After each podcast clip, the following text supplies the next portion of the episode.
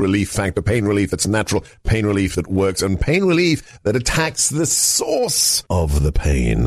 That's the experience of tens of thousands of Americans who are taking Relief Factor right now. See their incredible video endorsements at relieffactor.com and then order your 3-week quick starter pack for just $19.95. That's less than $1 a day. Find out if it can work for you like it works for me by ordering your 3-week quick starter pack today. Relieffactor.com, relieffactor.com. Be the next success story.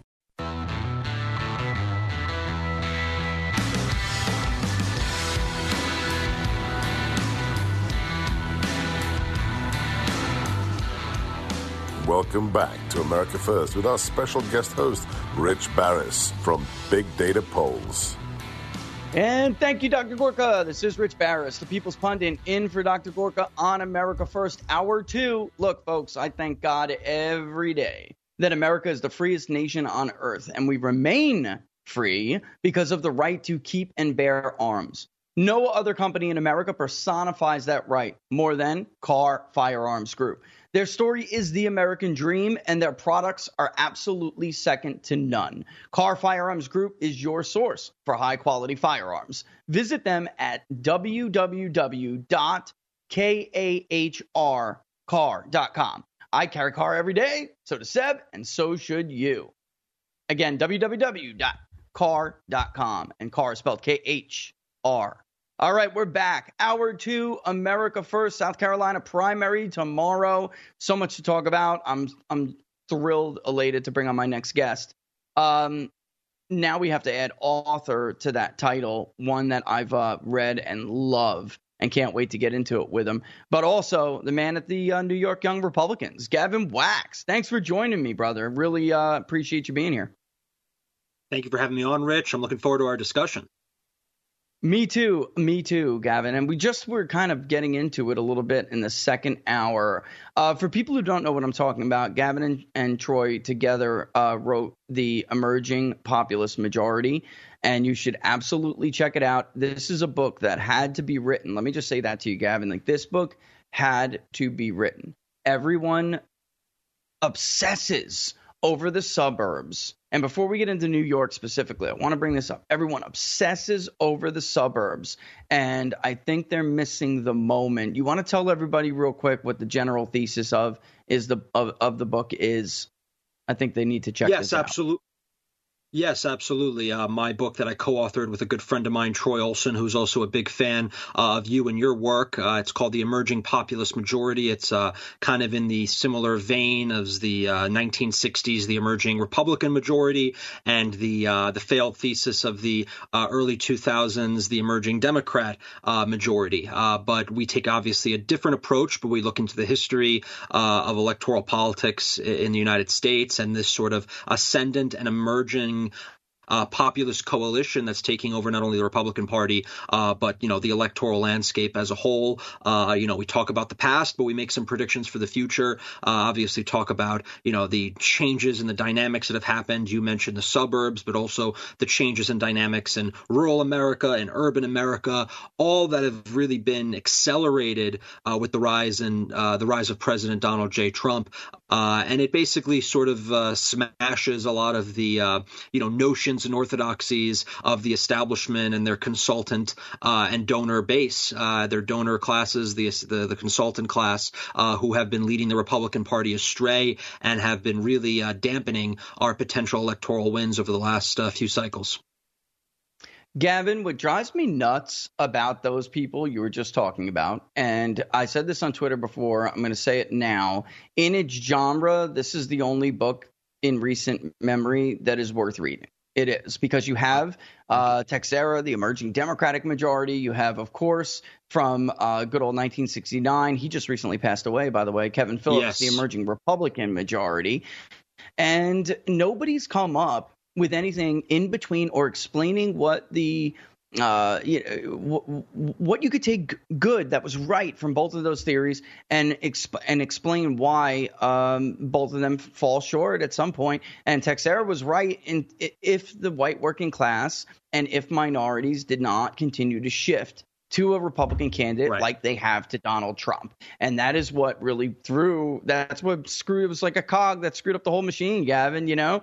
But what drives me nuts about these people – oh, go ahead. No, I was going to say, I mean, just to touch on the point you just brought up, they were predicting a state like West Virginia would still be a solid Democrat state in their, hypothetical emerging Democrat majority. I mean, they were basically keeping all the trend lines, all the current voting patterns exactly the same and sort of a stasis. And honestly, they probably would have had more credibility if the Republican Party continued to produce the types of candidates that predated Trump, and the Republican Party failed to evolve into a more populist party as it is slowly becoming. Obviously, individuals like yourself or myself would like that to be accelerated, but we could have gone the way of the Tories in the UK and really gone off a cliff. And then, the Teixeira hypothesis certainly would have been proven, at least in the interim, to be correct. But it just goes to show that even going back to the early 2000s, that, they've really made some horrible predictions, and it kind of plays off this sort of end of history type of philosophy that really guides a lot of the neoliberal globalist Western elites, and they just sort of assumed that their ascendancy was inevitable, that they were at the end of history, and basically progressivism has conquered and championed overall, and the Republican Party will be vanquished to become a regional party, when in fact, if we play our cards right, we really could see the Democrat Party becoming really that regional party that honestly it deserves to be at this point, given trends and given the direction of the country. Well, that's really a great explanation, too, for why they think the way they do. They're all from that period, the right after the Cold War, the end of history kind of mindset. It also helps explain why they obsess over the suburbs the way they do, and have this everything that informs their thinking and their theories is based on this idea that demographics don't change, political coalitions don't change, suburbs don't look differently 4, 6 years later, 8 years later. And what drives me nuts about them is that, and especially on the Republican side, is that, and this is what your book does, it really lays this out. After 2012, they spent God knows how much money on that autopsy. And what they really are saying in that autopsy after Romney lost is that you need a party that has an appeal like the one that you and Troy are outlining, the one that Donald Trump is building right now. You would think they would be over the moon, ecstatic about the shift in Queens, ecstatic about how you can see that in so many other areas of the country. And they don't get it. They're not. Why are they not happy that Donald Trump is building this coalition that they claimed in an autopsy they wanted? I ask this question myself regularly, especially dealing with a lot of these nincompoops in local and state politics, especially in, and we're going to get into specifics soon, with, say, the Mazi Pilip race in New York 3. But, I think a lot of it is ego. I think a lot of it is just they're really dated. They just don't have a pulse on the direction of the country. They're very just out of touch. They're isolated. They're insular. They're surrounded not really by the demographic that's really reshaping the party. And they're just living in another era. And, a lot of these consultants, they're one-trick ponies. I know in New York, a lot of them really haven't won any races since, Pataki, and the state has completely changed in the last 20 years. I mean, it's a completely different state. It's a completely different city, and they really haven't changed their messaging, their rhetoric, their style and substance. And when they lose, instead of having a little bit of a, introspective moment, instead they double down. And, I have it on good authority that when Mazi Pilip lost, the chairman out in Long Island basically said, oh, it's because, Nassau County doesn't like a black woman, rather than actually saying, no, she was a horrible candidate. You ran a poor campaign, and you're not understanding the trends. I mean, at the end of the day, they ran a gay black woman in George Santos anyway, and he still won, joking aside. But it just goes to show also that they don't understand the suburbs, and that's really their bread and butter. But it wasn't purely a suburban district. This extended into Queens, and I think there is a certain obsession with the suburbs in Republican circles, maybe because it has a certain socioeconomic appeal to them, the country club, that mode of Republican politics. But it's very hard to understand how irrational and clueless they are, and how they continue to lose and not realize the fault in their strategy and approach. Outside of the electoral strategy point of view, right? This is why I think one of the reasons why I have and do still argue the urban-rural coalition. Just from a society standpoint, I wonder if you agree with this. Just from, you know, right now in our politics, it's us against them. This one against the other. Black against white. Rural against urban. If the rural and urban coalition was created, would it not? You know, I mean, and the suburbs are just going to have to find, you know, decide what side they come down on. Would it not make for a more stable society, Gavin? Oh, absolutely. I think this reverse FDR coalition is really what the Republican Party should be trying to build up and embrace, you know, run up the numbers in the rurals and fight on the margins in urban America. I think the suburbs, you know, there's going to be some reversion in the suburbs. I don't think they're completely lost. Yeah. It's also, you know, geographically based. You know, not all suburbs are created the same, but the focus and the obsession they have is really holding us behind. I think we have a lot of, you know, ground to make up, even in rural America. I mean, there's still plenty of places that we haven't maxed out to the same extent that Democrats have maxed out some of their urban cohorts and demographic groups. So we have a lot of work to do there. And I think we also have a lot of work to do in the cities. I think the Republican mentality of giving up the cities, not fighting for it, is extremely flawed. Yes, some of these markets are more expensive from a media perspective, but you move the needle a few points in Queens or in the five boroughs, all of a sudden, you know, New York State as a whole looks competitive when you're getting 33% in the city. So something to consider. Yeah, that's exactly right. And stay tuned. We're going to have more with Gavin. Hi, everyone. If you've been injured in an accident that was not your fault, listen up. We have legal professionals standing by to answer your questions for free. Call now and find out if you have a case and how much it's potentially worth. Call 800-702-5400. I'm here with spokesman John Wolf. So, John, tell everyone listening who should call right now. Well, Maria, first off, thank you for having me here. It's always nice to answer the listeners' questions. Now, as far as who should call in, anyone who's been injured in an accident and think you deserve compensation, give us a call right now. 800-702-5400. You'll find out if you have a case and how much it's potentially worth. Thanks, John. You heard it, folks. Take advantage of this opportunity and call now. 800-702-5400.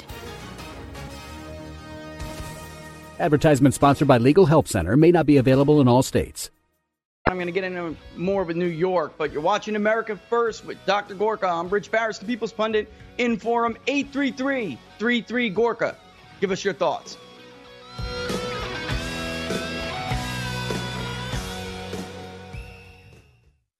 Greetings, this is Dr. Sebastian Gorka from the Midas Gold Group War Room. The MAGA veterans at Midas point out that the Federal Reserve note does not belong to you. It belongs to the Federal Reserve Bank. While the federal debt doesn't belong to the Federal Reserve Bank, it belongs to you. This is your wake-up call to what the Midas Gold Group veterans believe the central bank and government are trying to do, a controlled demolition of our current system with a central bank digital currency to take complete and utter control of our transactional freedoms, a literal digital concentration camp replete with social sanctions. Protect yourself. Turn this wake-up call into a phone call and look into the opportunities that gold can provide you as a way to diversify your investments. Call veteran-owned Midas Gold Group today, 855-322-GOLD, or go to MidasGoldGroup.com. That's 855-322-GOLD, or just go to MidasGoldGroup.com. Always faithful, Midas Gold Group, MAGA, and proud of it.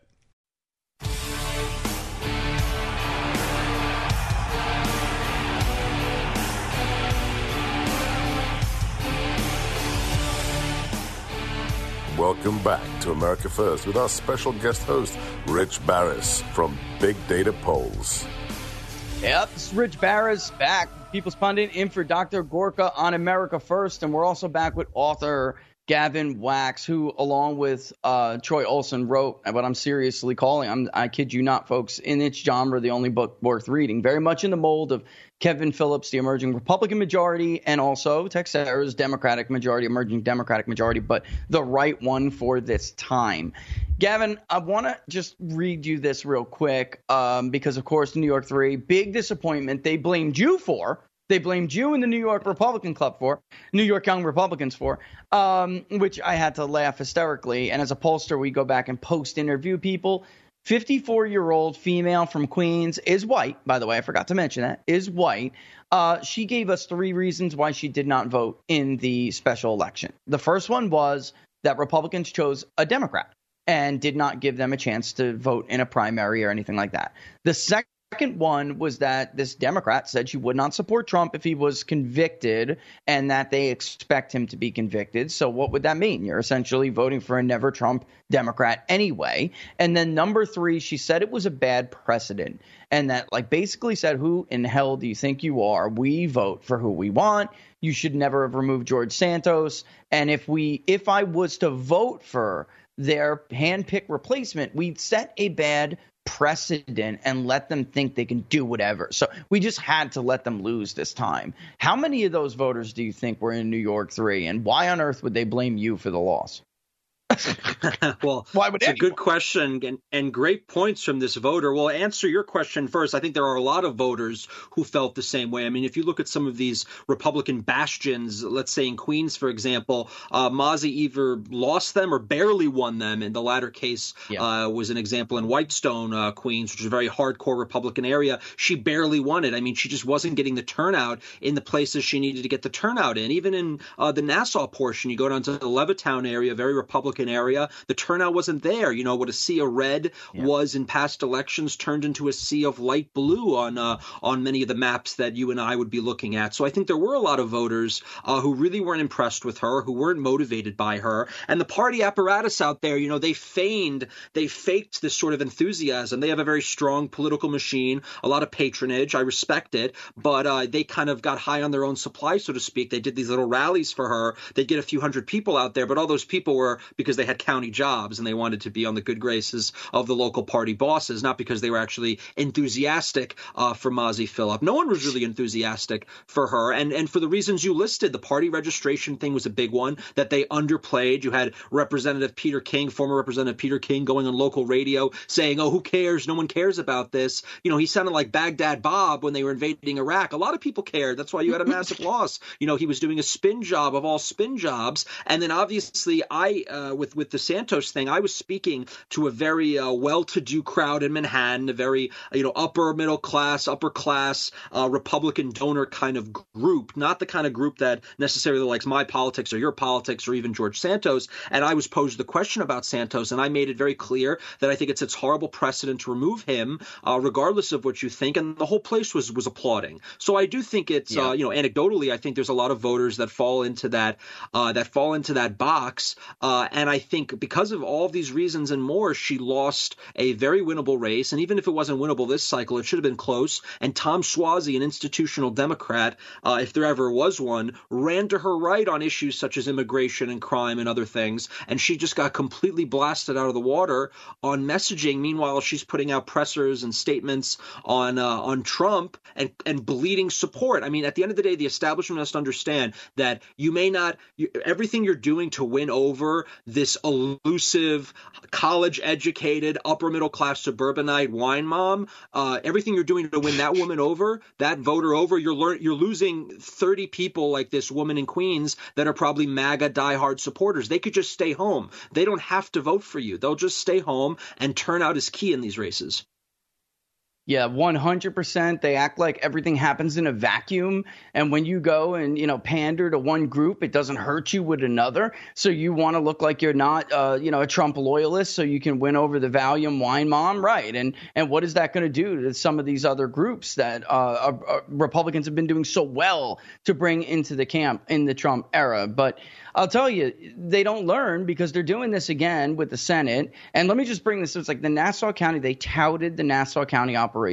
And from what I hear, it is a good operation. But what does that matter if you don't have a good candidate? So they're like the Tammany of old, only they don't win like Tammany used to. At least Tammany would win, Gavin, right? So they have the same kind of patronage system set up and the same kind of like almost mob-like rule that they run it over there, and they don't even deliver the results. And here we go with the Senate. Tell people what they're up to, picking their Senate candidate, and this guy is like doing the same thing over and over again, expecting a different result. It's crazy. It's It's the definition of insanity, and you said it right with the Nassau machine. I mean, it really is very mob-like. And look, they've had some wins and electoral success on Long Island. I think they exaggerate to the degree at which they are responsible for it. I think Long Island has always traditionally been a Republican stronghold. It went to the left, mostly because of Republican corruption and mob-like behavior from former county executives and party bosses out there, many of whom went to jail. And then obviously it was regained in terms of Republican control, mostly because the Dems went so far left and lost moderate support, but also because there was a realignment, national realignment, new trends,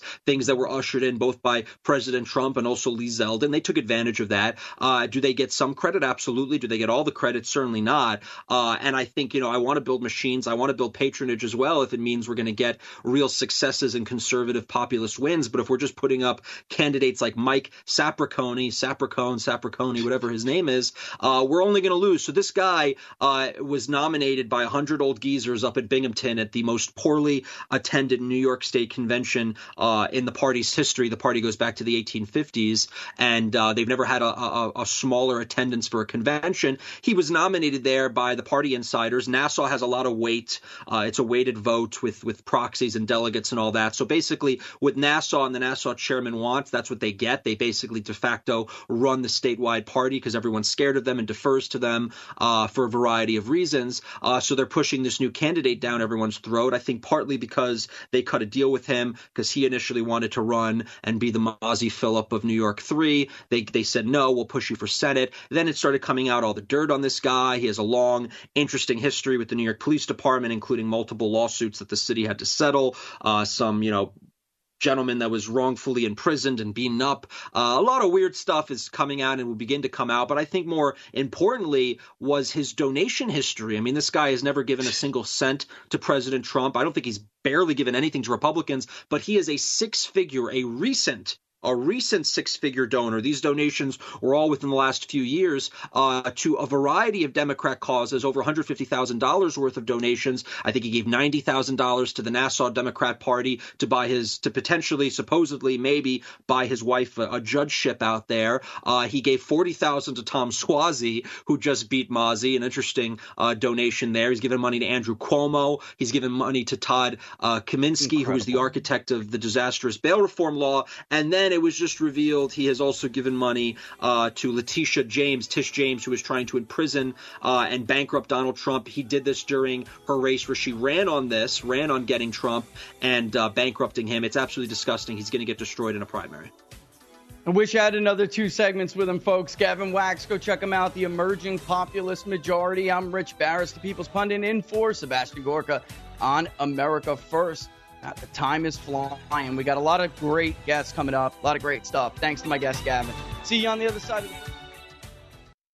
Did you know that 84% of New Year's resolutions fail in the first 6 weeks? That's got me thinking about PhD Weight Loss and Nutrition and why it was a success for me. Why I haven't gained 1 pound of my 42-pound weight loss back. Why Jeff, my producer, decided to start the program.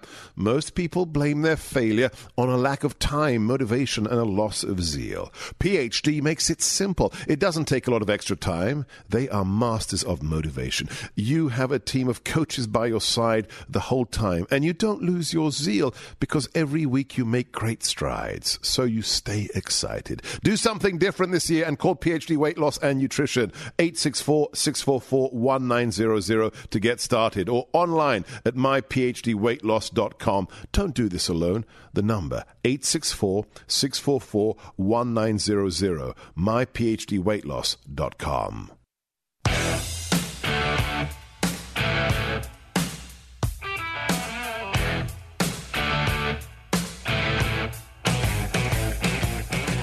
Welcome back to America First with our special guest host, Rich Baris from Big Data Polls. Thank you, Dr. Gorka. Yep, it's Rich Baris, the People's Pundit, in for Dr. Gorka on America First. We're in now the last and final hour. Time does fly when you're having fun. I got a great guest now I want to bring on, though. He's the author of Borderless by Design and, of course, Congressman in Texas, Troy Nehls. Thank you so much for joining us, Congressman. I appreciate it. Rich, good to be with you. What an honor it is to step in for Seb. Big shoes to fill for you there, Rich. huge. I'm flopping around over here, but I'm trying. I'm doing my best. He's great. Certainly a great patriot. By the way, as are you. People should definitely check out your book, Borderless by Design. This couldn't be a better time to talk to you.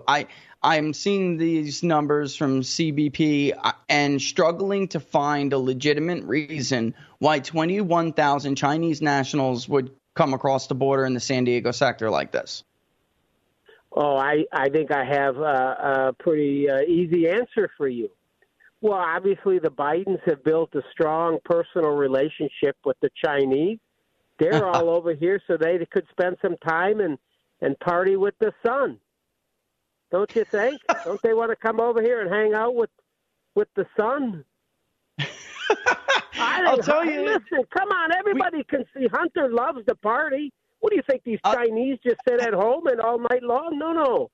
They're coming over here. They got a personal relationship with the Biden family. Hunter, they're pals. They're coming over here to hang out with Hunter. It might as well be the explanation, because there really isn't another one to give. The president comes in, wants to be the un-Trump, and un-Trumps everything when it comes to not just immigration, foreign policy, how he's going to withdraw from Afghanistan.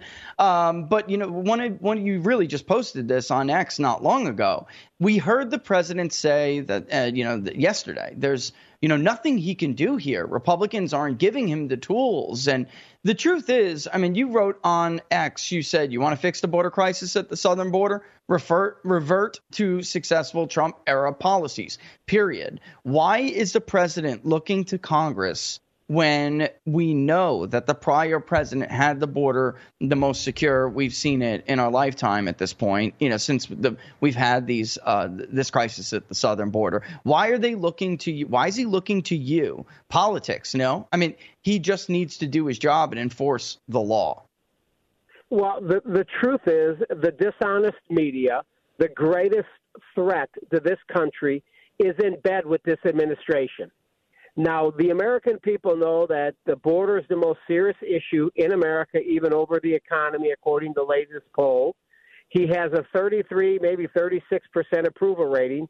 So what Joe is doing, he's getting the media to spread this misinformation, downright lies, to say, I can't do anything. I need Congress to do it. And it's the Republicans that don't want to secure the southern border.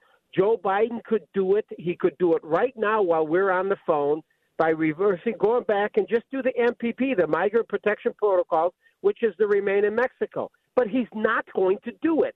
Joe Biden, there's not a Democrat out there that wants to do a damn thing to secure our southern border. It's all by design. And he's going to get the dishonest media to try to confuse the American people and put the blame on Congress. Joe, you can fix it today, but you choose not to do so, period. And even when at least the lower chamber, at least the House, the People's House, tries to hold him accountable, they have his back. The media has his back. They have Schumer's back. I can't imagine, and I want to ask you what it would look like if a Democratic Congress impeached, the equivalent of Mayorkas, right? And a Republican leader, whether it was Mitch McConnell or somebody else, just decided, I don't think I want to take up this impeachment. So you're talking about the Democrats. I mean, the media having the Democrats and the president's back on this. I don't think we've ever seen anything like this. Has there ever been an instance of the House kicking up an impeachment to the Senate and the Senate telling the House, if you do this, I will not take it up? Has this ever happened? Well, I think those could just be words. I think what he's going to have to do, he's going to have to follow protocol. I mean, this is the only second time this has ever happened. I think the other one was in the 1800s. Yeah.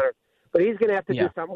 When the managers, the 11 members in the House, walk these articles of impeachment over, I think what you'll see, Chuck Schumer will get them, and he'll do an immediate motion to dismiss, in my humble opinion, because he don't think that these impeachment articles are legitimate. He thinks they're all political.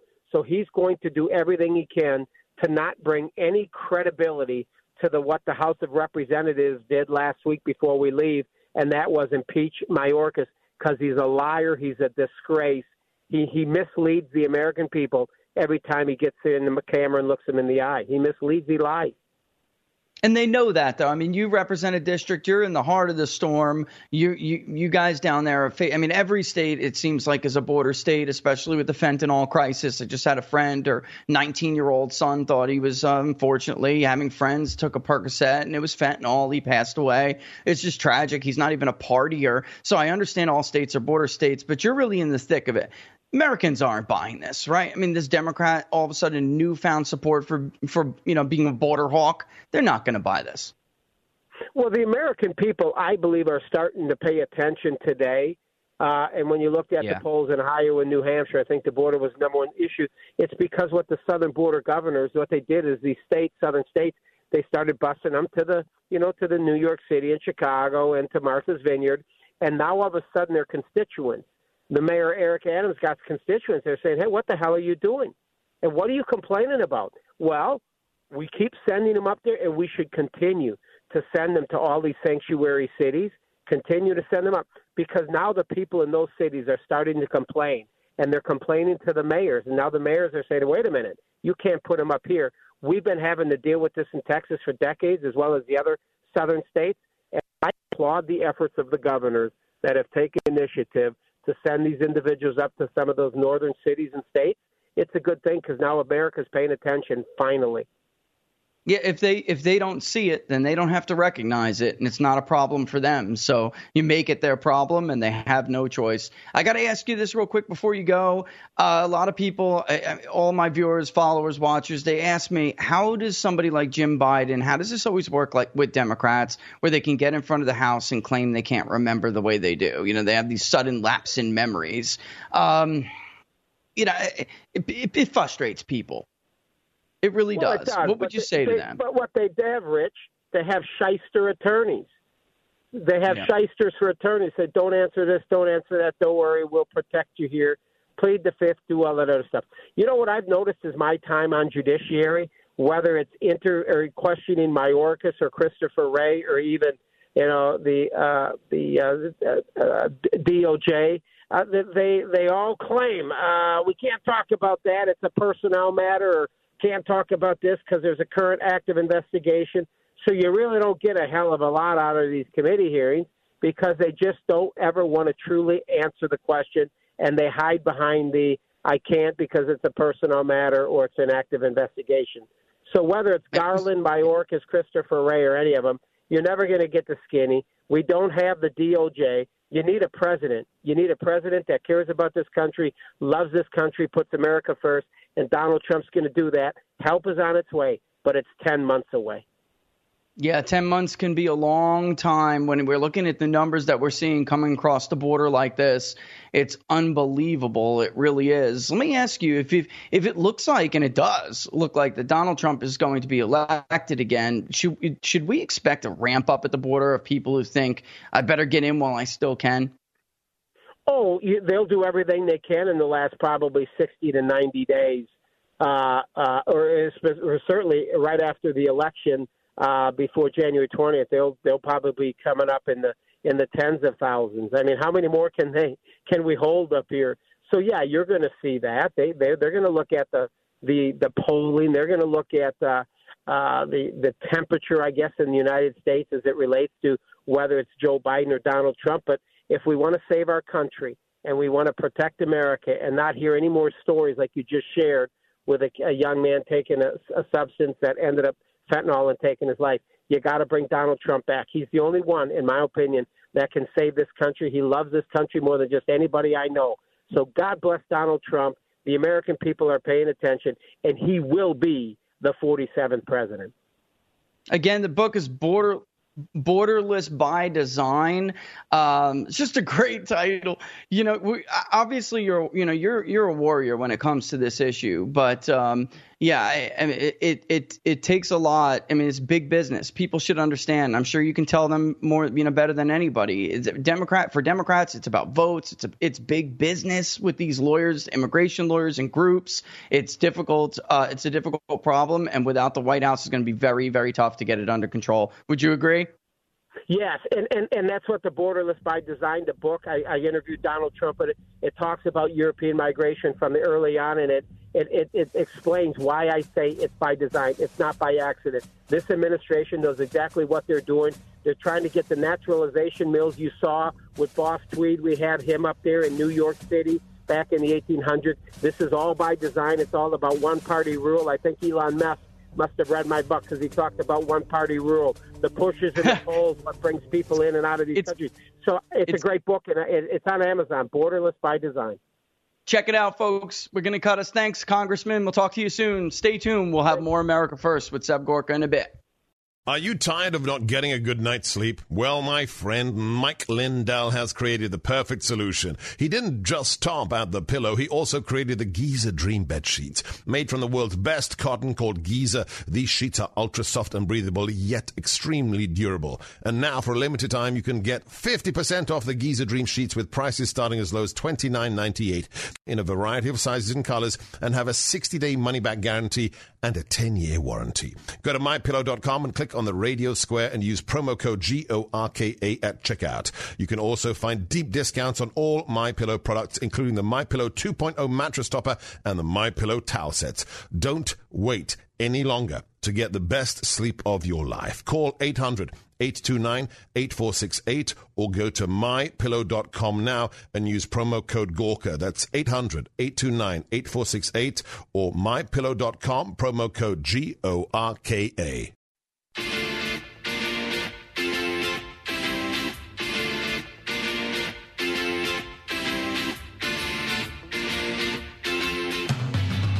Welcome back to America First with our special guest host, Rich Baris from Big Data Polls.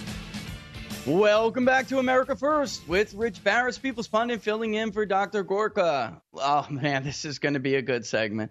Listen, I'm going to just bring him right on and talk about this. I've been waiting 2.5 hours to discuss this. Everybody is looking at this new information with Fani Willis, and we have Gregg Jarrett to come on to explain it, break it down, and, tell us what we can expect from here. Thanks for joining us, Greg. I really appreciate it. Oh, always happy to join you, Rich. Can you give us a rundown real quick? It's the geolocation data. What does it mean? What the latest development is in this case?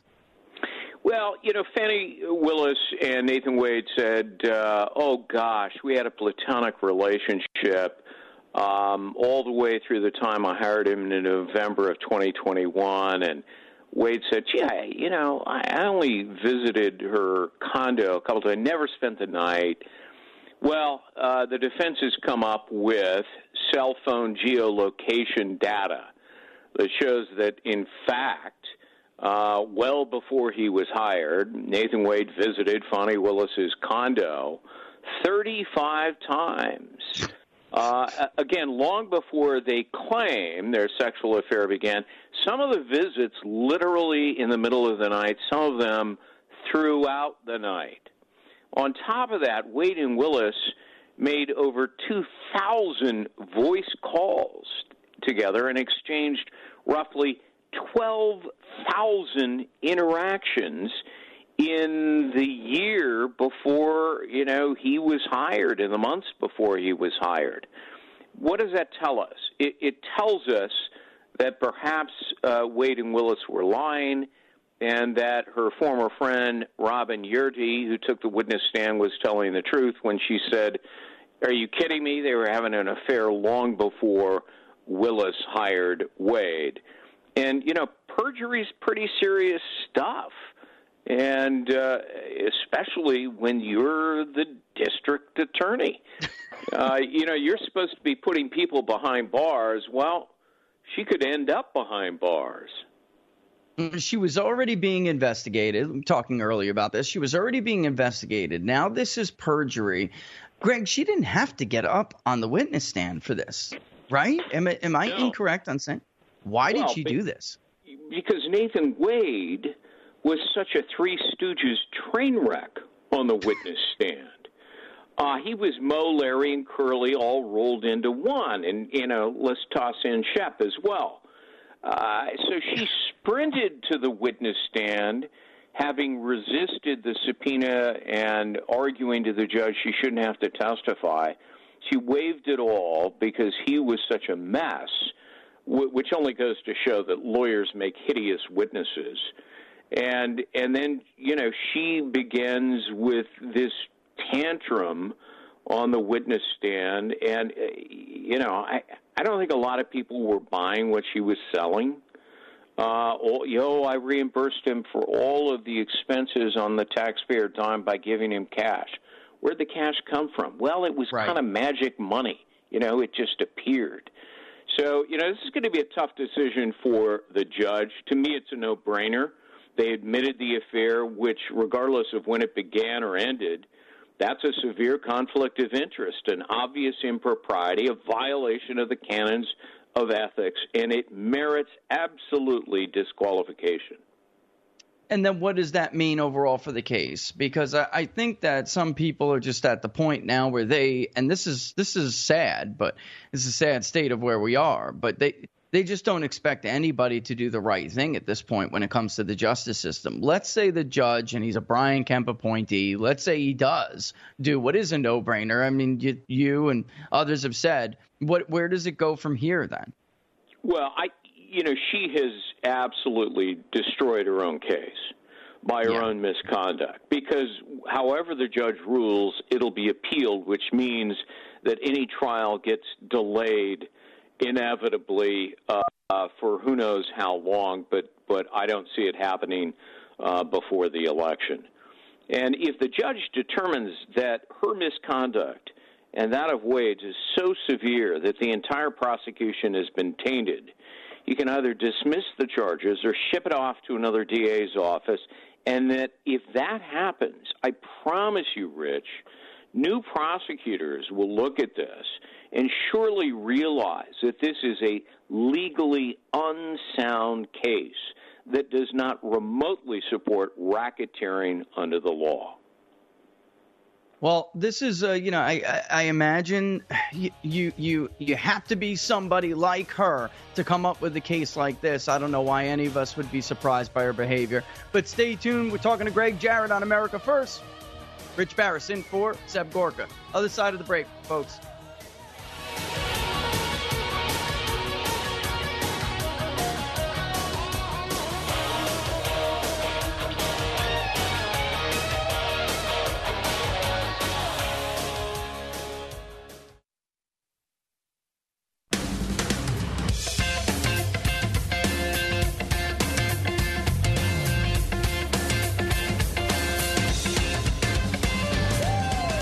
Welcome back to America First with our special guest host, Rich Baris from Big Data Polls.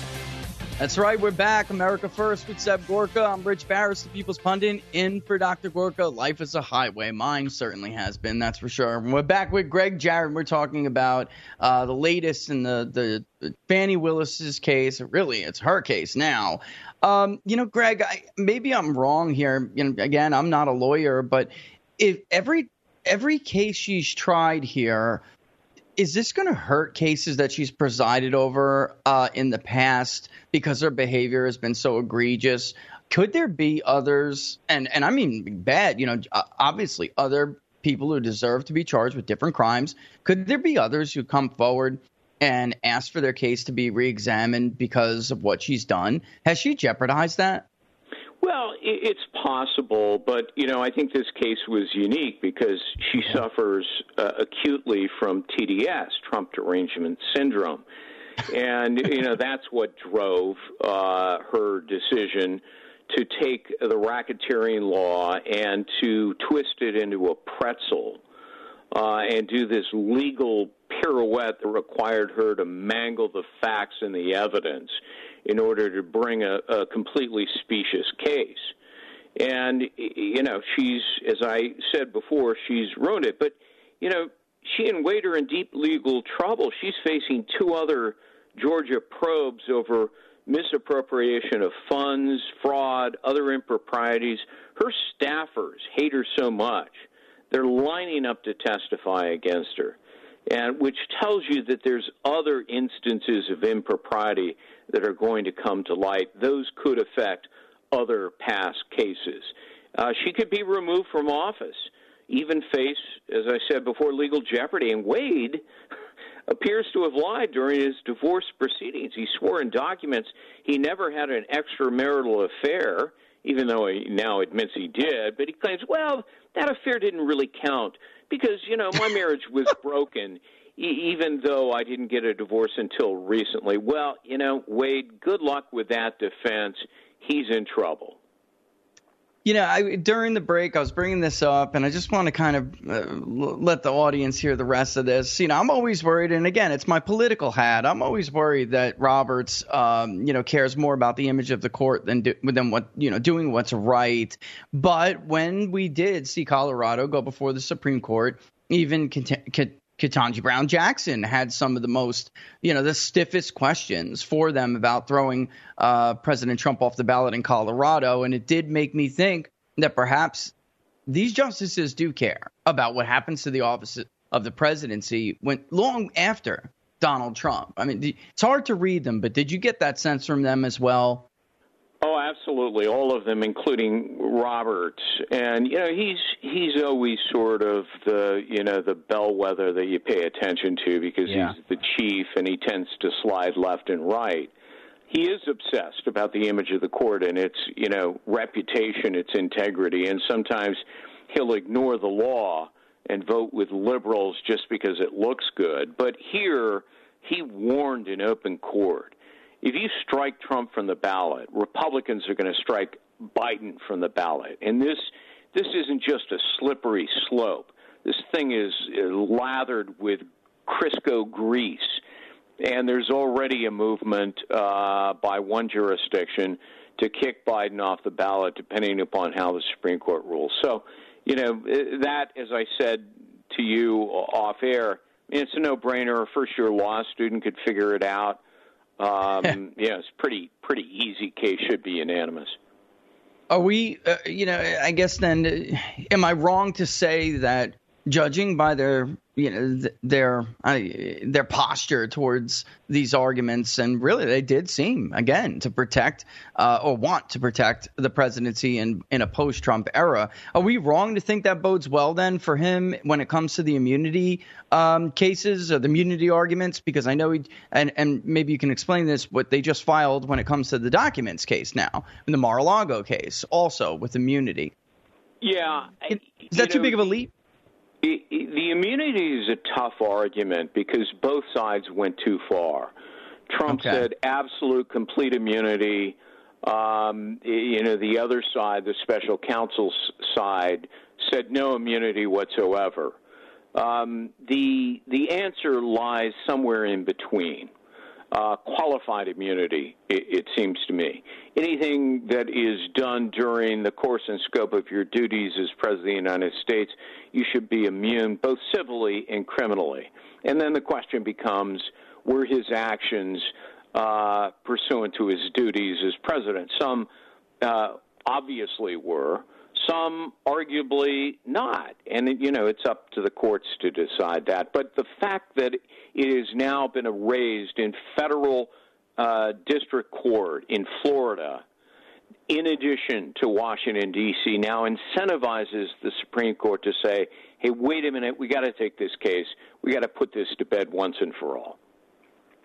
And in the case of Georgia, though, because if that does happen, it looks like these cases are falling apart one at a time. And in the instance, or at least in the situation with Georgia, what happens here if they do? I mean, obviously, she's destroyed her credibility. The attorney general now will have to figure out what to do with this case moving forward of the state. Is that how this works? Well, that's what I would do if I were the judge. I'd kick it to the attorney general's office for a complete review the validity of the case and the conduct of the district attorney that brought it. Regardless of how the judge rules, though, this case will, his decision will be appealed. And I suspect that a higher court is going to take a very dim view of the conduct of Willis and Wade, but, you know, any trial will be delayed as a consequence, as I said before. So that's where this is going right now. I don't see that case ever coming to trial, given the disclosures of the misconduct of Fani Willis and Nathan Wade. Well, we know Democrats want to slap the label of felon on the former president. So, you know, just given everything we just discussed, does that really leave Alvin Bragg with the, I mean, if you're President Trump, I guess, you know, the most, because it's moving forward, right? So if you're President Trump, that would be the obstacle you have in front of you. And if you're the Democrats, you're relying on Alvin Bragg. Is that really where they've come after all this? Yeah, and the last person you ever want to rely on is Alvin Bragg, who apparently slept his way through Harvard Law School.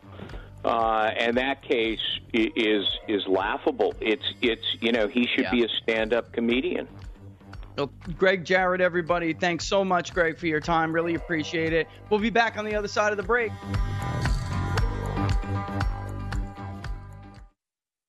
Three-star general Michael J. Flynn, head of the Pentagon Intelligence Agency, knew all the government's dirty secrets. He was one of the most respected generals in the military. Flynn knew what the intel world had been up to. He understood its funding. He ordered the first audit of the use of contractors. This set off alarm bells.